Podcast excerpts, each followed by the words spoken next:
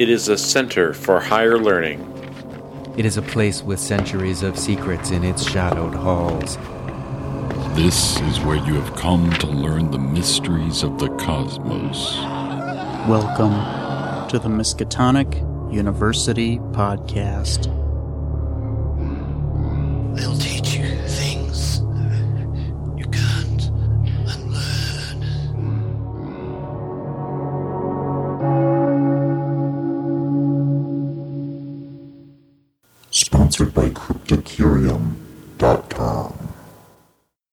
Hello, and welcome to the Miskatonic University Podcast, episode 82.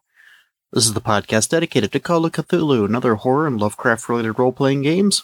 I'm Keeper Dan, and in this episode, I'm going to be running solo again. So this is going to be largely just a campus crier with whatever commentary I happen to add into the process. But let's get things rolling.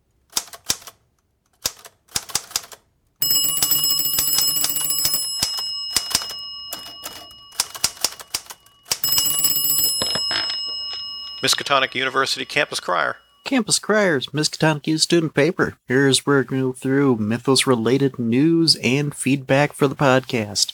This episode is recorded on June 28th, 2015. First up, I wanted to do a quick update on a couple of Kickstarters that I mentioned in the last episode. The Kickstarter for the Sedefkar Simulacrum sculpture. That now has seven days to go, and it is well past its funding goal. So that's going to definitely be produced. So if you're uh, interested in having a neat little prop that goes with your Horror on the Orient Express campaign, take a look. This is very neat, and uh, it looks like they've actually added some additional information. They made a female version of the simulacrum. So, yeah, whenever you purchase a simulacrum, you can actually choose if you want it to be male or female. That is uh, kind of a cool idea. Because, yeah, in the text, it says as more segments are joined, each person is more and more reminded of his or her own features. Then, next up is the last four days remaining for the HP Lovecraft Literary Podcast live show at Necronomicon and then later on in the year in Chicago. Go on and take a look and uh, pledge at whatever level appeals to you. Looks like a lot of the limited ones are all gone, but the you know five dollar level is kind of the basic one, and that gets you all the audio that they record. So if you're want, still wanting to get tickets to either the Necronomicon or the Chicago recordings, those are both still available. And they have passed their first stretch goal, which was a full reading of the Statement of Randolph Carter by Lovecraft, as read by Andrew Lehman. If you're a listener to the podcast, and well, you should be, then you will have heard Andrew Lehman doing a lot of their readings, and he's terrific at it.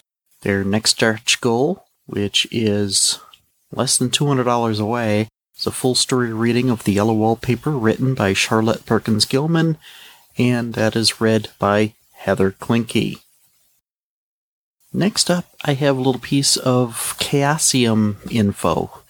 This isn't news per se, but it's just an interesting article on the blog posted by Dustin Wright. And he is uh, musing about the cult of chaos. For those of you that are newer to the game, what this was was an organization that was sponsored by Chaosium of people who were willing to volunteer their time and actually run Call of Cthulhu games at local gaming stores and conventions and the like. And he is kind of thinking about how to potentially revive such an idea, which would be fantastic.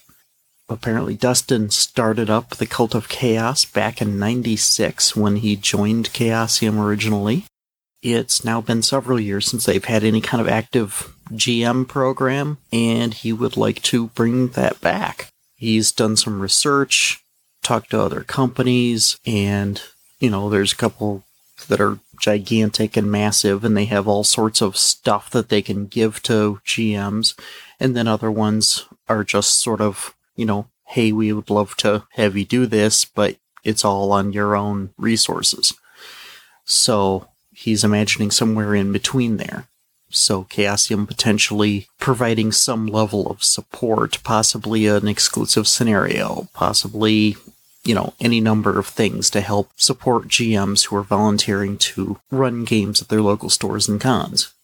So please, you know, get in touch with uh, Dustin if this is something that you would be interested in doing and being a part of this organization. And that would be very cool to see, you know, where the cult of chaos comes back to life. So, you know, good on you, Dustin. It would be great to see it again. And next up, Kickstarter for the next book in the World War Cthulhu series, The Cold War. So, yeah, this is 23 days to go. They are well past their funding goal. So, this is uh, chugging along quite nicely.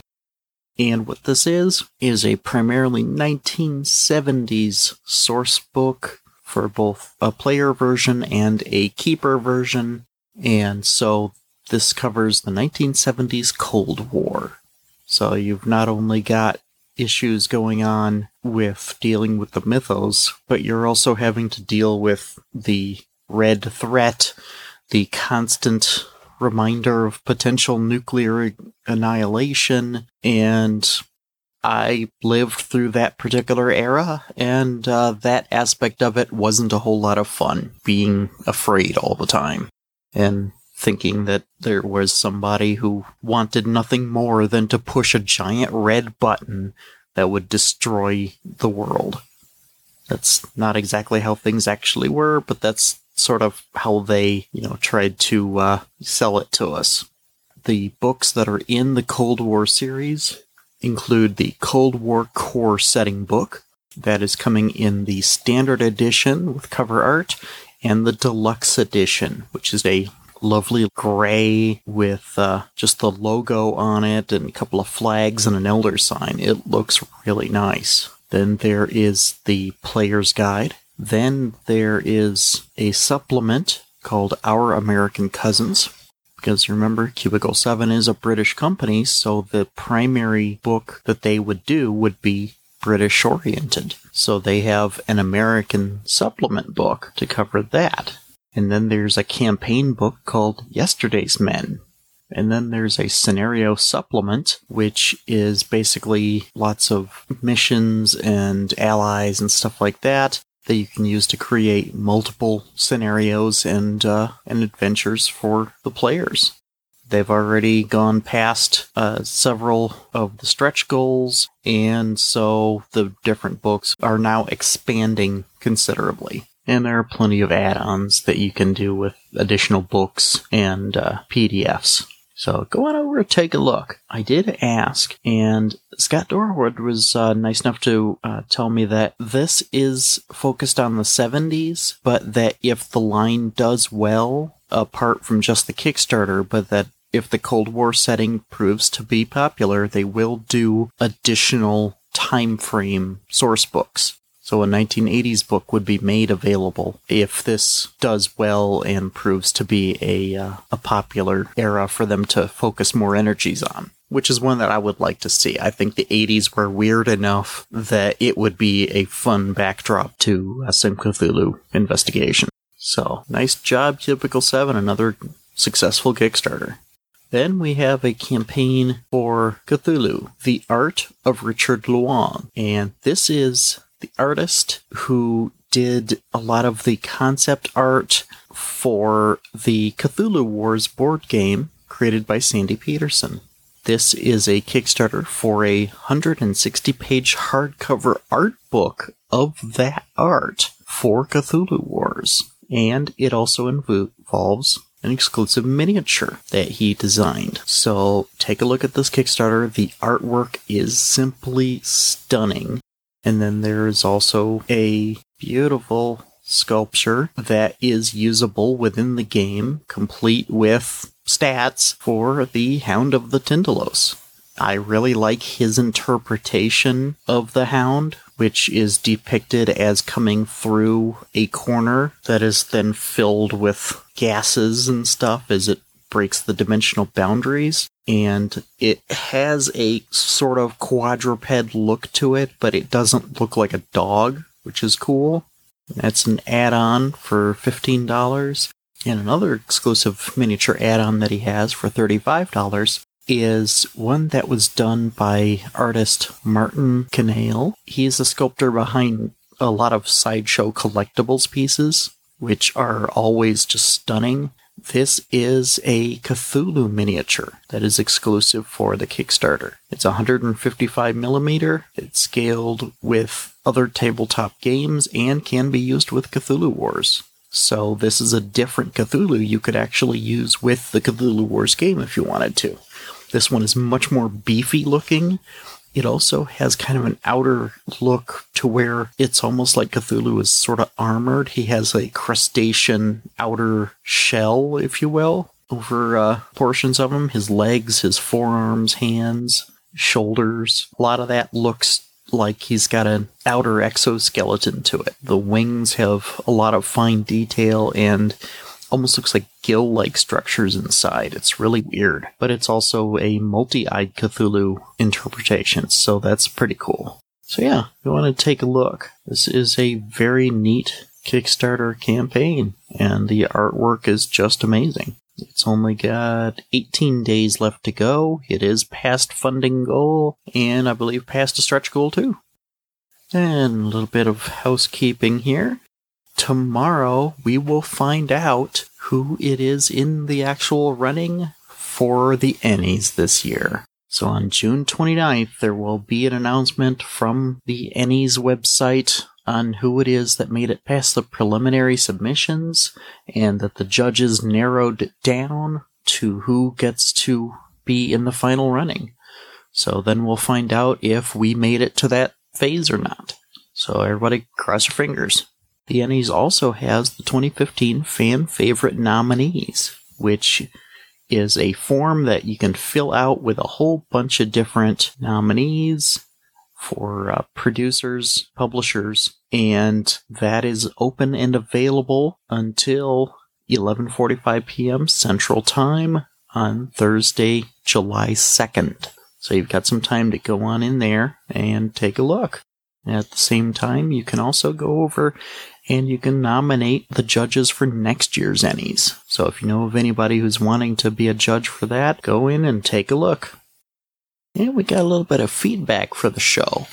We got a an iTunes review, which uh, thank you very very much. And this comes from forum user Fox 01313. We've mentioned them on the podcast before. Thank you so much. This is a five star review, and topic of that Cthulhu RPG podcast of greatness. And the text reads If you want to dive into this tabletop RPG or horror gaming, this is the first place you need to go.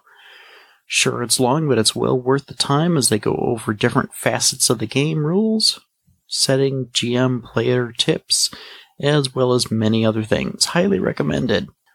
Thank you so much, Fox. This is fantastic. And please, if anybody else would like to go over and give us an iTunes review, that would be much appreciated. We don't ask for them regularly. It's just, it gets old, but it does actually help with the rankings on the iTunes front page.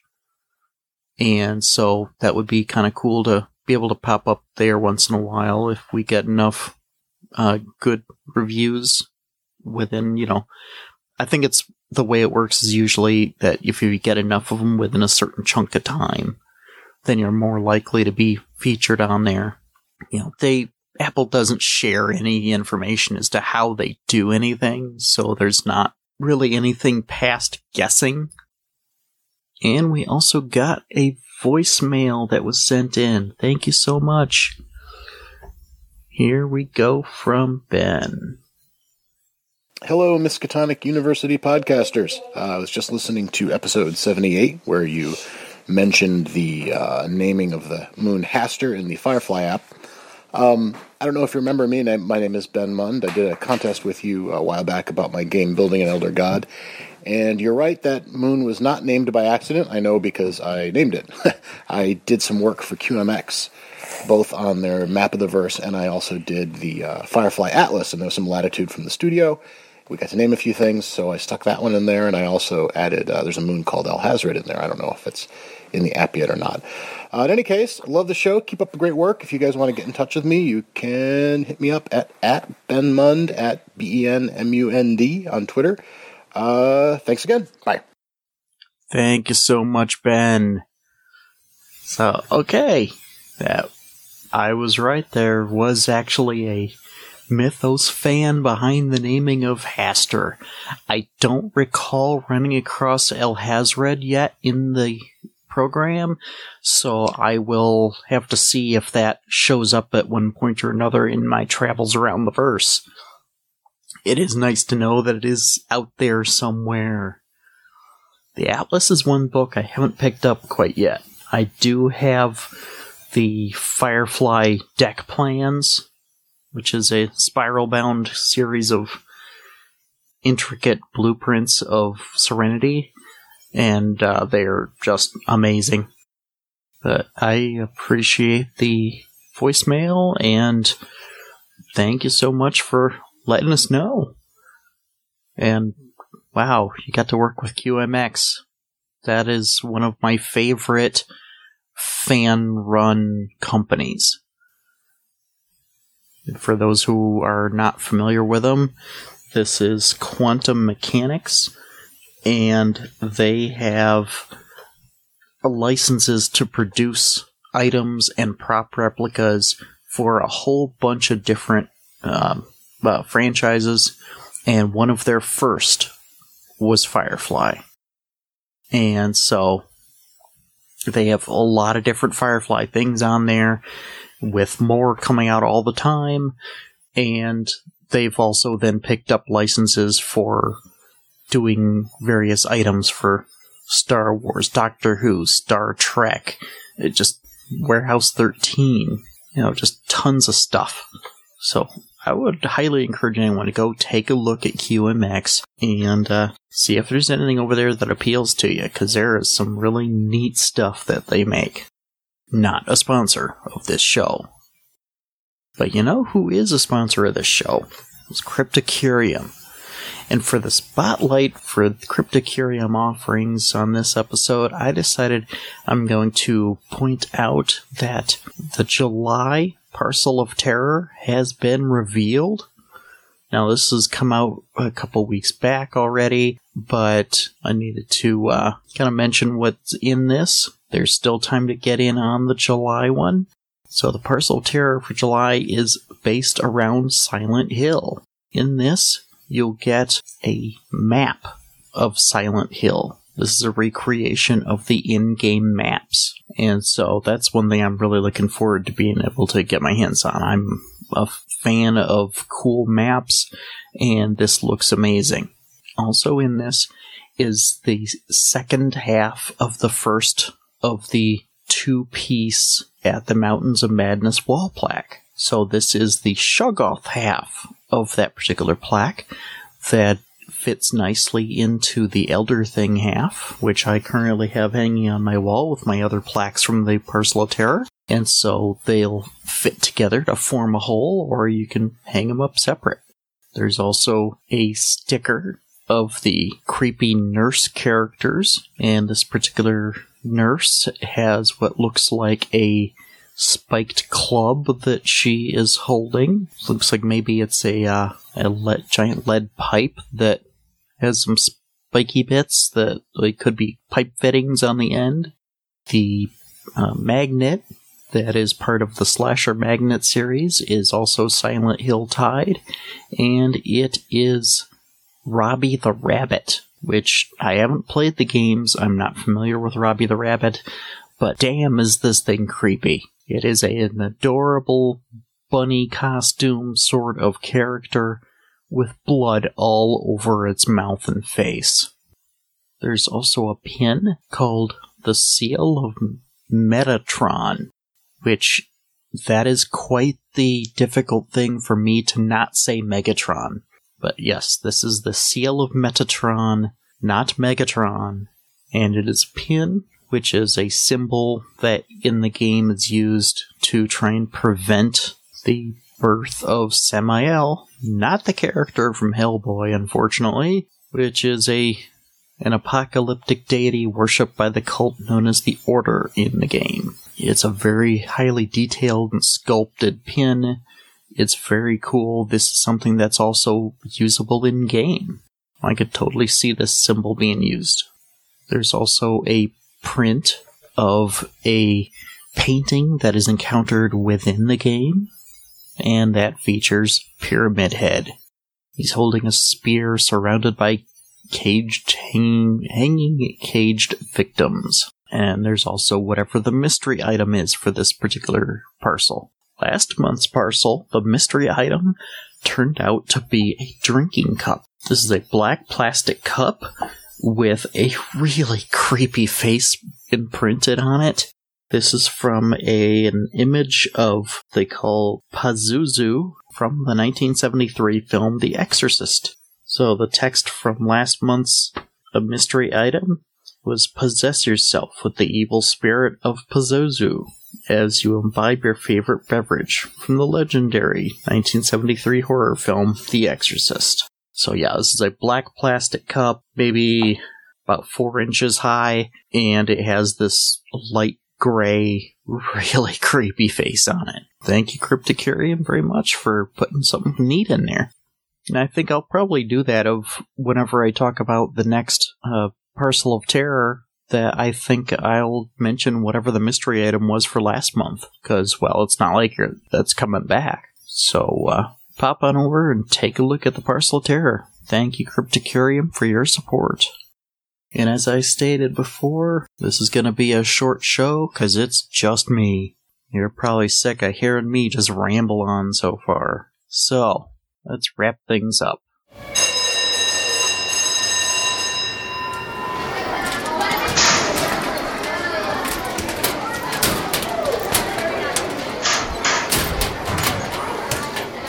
We want to hear from our listeners. We have a lot of different ways you guys can reach out to us. Our main contact email address is feedback at mu-podcast.com. We've also got our Twitter account at mu underscore podcast. And you can join our, our IRC channel on the feedback page of the website. Our Providence, Rhode Island voicemail number is 401 400 0MUP. That's 401 400 0687.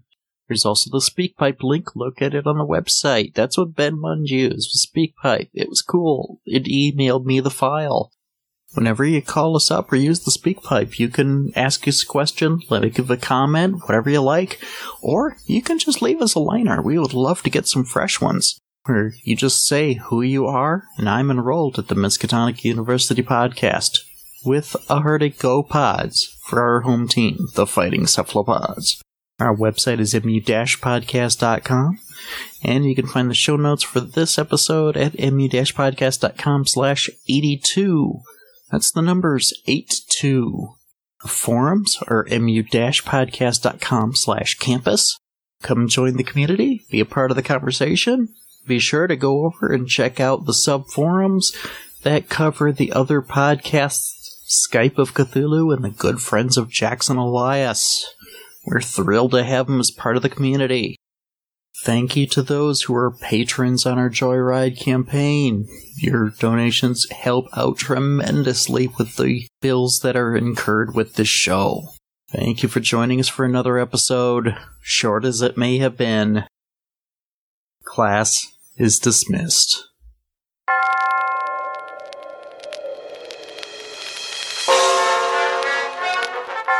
The Call of Cthulhu role-playing game is property of Chaosium, Inc. The written works of H.P. Lovecraft are held in the United States public domain. All other works mentioned in this podcast are the property of their respective owners. Original content of this show is copyright of the Miskatonic University Podcast under a Creative Commons Attribution Non Commercial Share Alike license.